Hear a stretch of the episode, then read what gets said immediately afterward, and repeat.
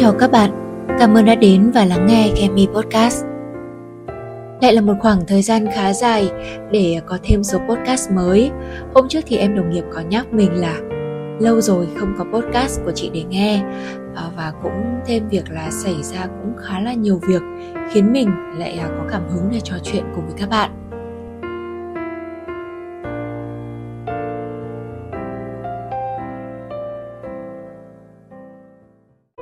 Tại sao lại đặt tên podcast ngày hôm nay như vậy? Thì có lẽ đây là câu hỏi luôn luôn thường trực trong tâm trí mình suốt 2 năm qua. Mình đã đi làm được à, hơn 8 năm. Kể từ trước khi ra trường đến nay, mình cũng đã trải qua rất nhiều vị trí khác nhau ở những môi trường khác nhau, từ đài truyền hình, công ty truyền thông, công ty truyền hình, thậm chí là cả bệnh viện. Nhưng mà nhìn chung đều là những công việc liên quan đến nghề mình học, từ phóng viên đến biên tập viên, và hiện tại thì mình được gọi là phóng viên, nhưng mà công việc của mình thì lại là tổng hợp của rất rất nhiều thứ khác. Quay trở lại với công việc mà mình yêu thích nhất trong suốt những năm qua là mình ờ, làm biên tập viên truyền hình. Và 3 năm làm biên tập cho chương trình phát sóng trên VTV3 là 3 năm mà mình cảm thấy say mê với nghề nhất. Vì đó là chương trình mà trước khi ra trường thì mình đã luôn ao ước được ở trong ekip sản xuất thực hiện nó rồi đó cũng là một môi trường mà mình không có điều gì để phàn nàn cả. Nếu như hỏi rằng là, bạn đi làm vì điều gì? Vì đó là công việc bạn yêu, với mức lương xứng đáng. Từ sếp đến đồng nghiệp đều tâm lý dễ chịu. Thì mình có cả ba điều đó ở công ty này. Và chưa một ngày nào mình phải thức dậy với suy nghĩ là mình có thực sự cần công việc này hay không. Mình đã làm việc bằng tất cả đam mê, sự biết ơn và cũng trưởng thành từ đam mê đó thế nhưng vì sao mình lại vẫn xin nghỉ việc? Đó là khi mà mình tự cảm thấy rằng bản thân bắt đầu đi vào lối mòn trong cách chọn đề tài và viết kịch bản, dù chất lượng công việc luôn ở mức ổn, nhưng mà sự sáng tạo trong mình thì bắt đầu cạn kiệt dần. Mình vẫn yêu công việc đó chứ, nhưng mà mình cảm thấy là mình đã ở trong một cái vùng an toàn khá là lâu rồi. Mọi thứ cứ như vậy trôi qua, không có sự đột phá, không có sự mới mẻ như mình từng có và dù rất chăn trở thì mình vẫn quyết tâm ra đi hồi đó sếp của mình có nói là, nếu như cháu tìm được một chỗ thật sự tốt hơn, với mức lương ổn hơn thì cháu hãy đi và dù định hướng trước mắt của mình khá là mơ hồ, bởi vì đó cũng là thời gian mà dịch Covid-19 bắt đầu ập đến và làm mọi thứ đảo lộn. Nhưng mà mình đã kiên quyết nghỉ. Người ta vẫn nói là thà làm rồi hối hận, còn hơn là hối hận vì đã không làm. Thế nên cho đến hiện tại thì mình cũng không hối hận vì quyết định ngày hôm đó dù là công việc duy nhất từ trước đến giờ mình nghỉ, mà khiến cho mình khóc nhiều đến thế.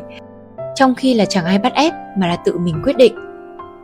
Và sau khi dừng lại công việc đó thì mình cũng bị chơi vơi và mất định hướng một thời gian khá dài.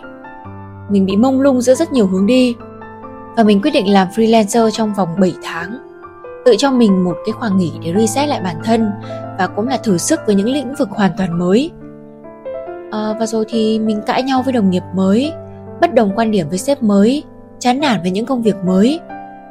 Nhưng đó cũng là khoảng thời gian mà mình tích lũy được rất nhiều trải nghiệm về cách ứng xử.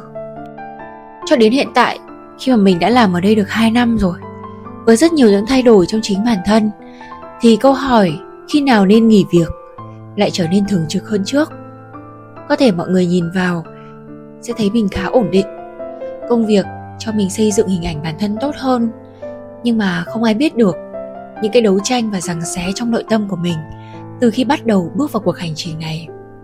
Hối hận thì không có nhưng mệt mỏi áp lực thì vô vàn. Có lẽ nếu ai đó lâu ngày không gặp thì sẽ ít nhiều thấy mình khác trước. Mình kiểu như là rắn giỏi hơn uh, kiên quyết hơn và cũng không còn hiền như trước nữa. Mình vẫn luôn tự nhủ với bản thân là hãy yêu thương những gì mình chọn dù công việc hiện tại không mang lại sự say mê, thu nhập cũng không như trước. Và mình luôn ở tình trạng quá tải. Môi trường cũng phức tạp hơn. Thế nhưng mà mình vẫn trấn an bản thân là phải biết vượt qua áp lực thì mới có thể trưởng thành được. Ở tuổi 30 sự lựa chọn không có quá nhiều để mình có thể sẵn sàng nghỉ việc bất cứ lúc nào.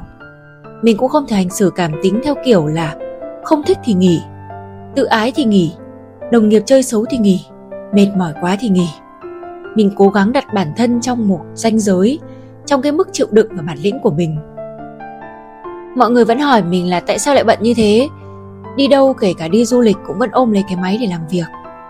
Có một người em đồng nghiệp cũng nói với mình là nếu em là chị thì em cũng sẽ không làm nhiều như chị. Làm việc cũng để nghĩ cho bản thân, chứ hãy nghĩ cho bản thân một chút. Mình vẫn luôn tự tin rằng là mình là người biết cân bằng mọi thứ. Mình vẫn có thể vừa làm việc vừa tận hưởng cuộc sống. Nhưng mà thực ra sau một thời gian dài, cứ gồng gánh rất là nhiều thứ.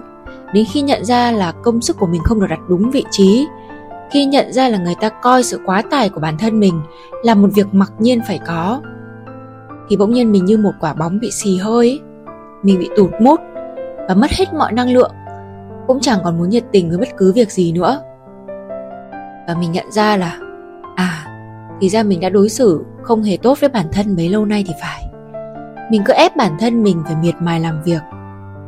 Và đặt sự tận tâm có vẻ như là sai chỗ rồi. Và ngày hôm đó thì mình lại nức nở khóc nấc lên như một đứa trẻ bị mẹ mắng oan. Và mình không biết là mình phải làm gì bây giờ nữa. Mình lại đặt ra giả định là nếu như mình nghỉ việc thì mình sẽ đi đâu, làm gì? Mình có quen một đứa em đang loay hoay với việc thất nghiệp ở nhà. Vì đi đâu người ta cũng đòi hỏi là phải có kinh nghiệm thì người ta mới nhận và thật may mắn là mình cũng là một đứa khá là chăm chỉ. Vì vốn dĩ là không bao giờ tự tin là mình là một người giỏi giang.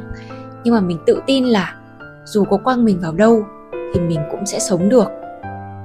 Suốt những năm tháng còn là sinh viên thì mình tuyệt nhiên không chọn đi làm thêm những cái công việc mà không liên quan đến ngành học.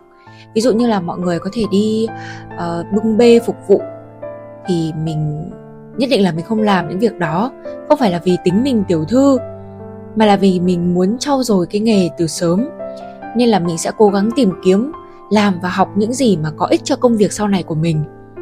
Thế nên là kể cả khi mà gọi là thất nghiệp, thì mình vẫn có thể kiếm thêm được thu nhập và chủ động với cuộc sống bằng những kỹ năng mà mình đã tích lũy được trong nhiều năm. Mình không bao giờ để bản thân chỉ ngồi yên làm một công việc được giao. Như việc là mình làm biên tập, thì mình cũng sẽ học để dựng một cách cơ bản và thuần thục, để có thể đứng vững dù bất cứ sóng gió nào ập đến thì bắt buộc bạn phải trang bị cho mình những vũ khí để làm nghề. Một là trở thành một người thợ thật giỏi, hai là trở thành một người quản lý tốt. Trở lại với câu hỏi là khi nào thì nghỉ việc? Có những thời điểm mình chọn cách bốc thăm để lựa chọn, khi mà chính bản thân mình cũng không biết là phải làm thế nào cả. Thực sự là bạn có tham khảo ý kiến của ai đi chăng nữa thì người quyết định cuối cùng vẫn là chính bản thân bạn. Không ai ép được chúng ta làm những gì mà chúng ta không muốn cả chỉ là chúng ta đang tìm kiếm một sự đồng thuận, ngay khi đưa ra câu hỏi mà thôi. Mỗi một giai đoạn đi làm, thì bạn sẽ có những mục tiêu khác nhau, và hãy tìm câu trả lời dựa vào mục tiêu đó.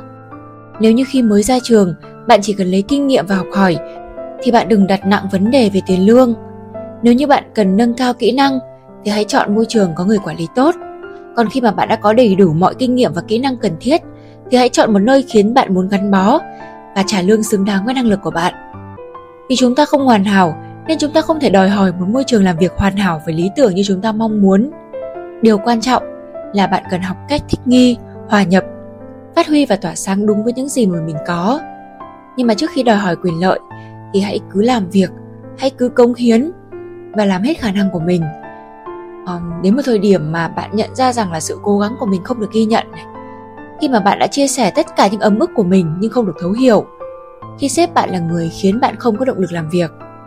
Khi mà bạn không còn tìm thấy định hướng lớn hơn và tương lai rộng mở hơn ở đây, thì hãy nghỉ việc một cách quyết đoán. Và trước khi nghỉ việc thì hãy tìm một phương án dự phòng hoặc có thể cho mình một khoảng thời gian nghỉ ngơi để sạc đầy lại năng lượng nếu như bạn dư giả và không quá áp lực về kinh tế.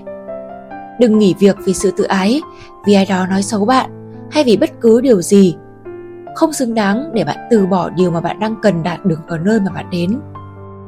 Hãy là một nhân viên mà khi bạn nghỉ việc, thì sếp của bạn phải tiếc nuối. Nhảy việc không sao cả, nhưng đừng nghỉ vì những lý do không cần thiết. Và chúc các bạn sẽ có những trải nghiệm trọn vẹn trên con đường sự nghiệp của mình. Nói đến đây thì thực ra mình cũng không biết là khi nào thì mình sẽ nghỉ việc nữa. Có thể là ngày mai, cũng có thể là một thời gian nữa nhưng bất cứ là quyết định nào, mình mong cả mình và các bạn đều không bao giờ hối hận khi đã lựa chọn.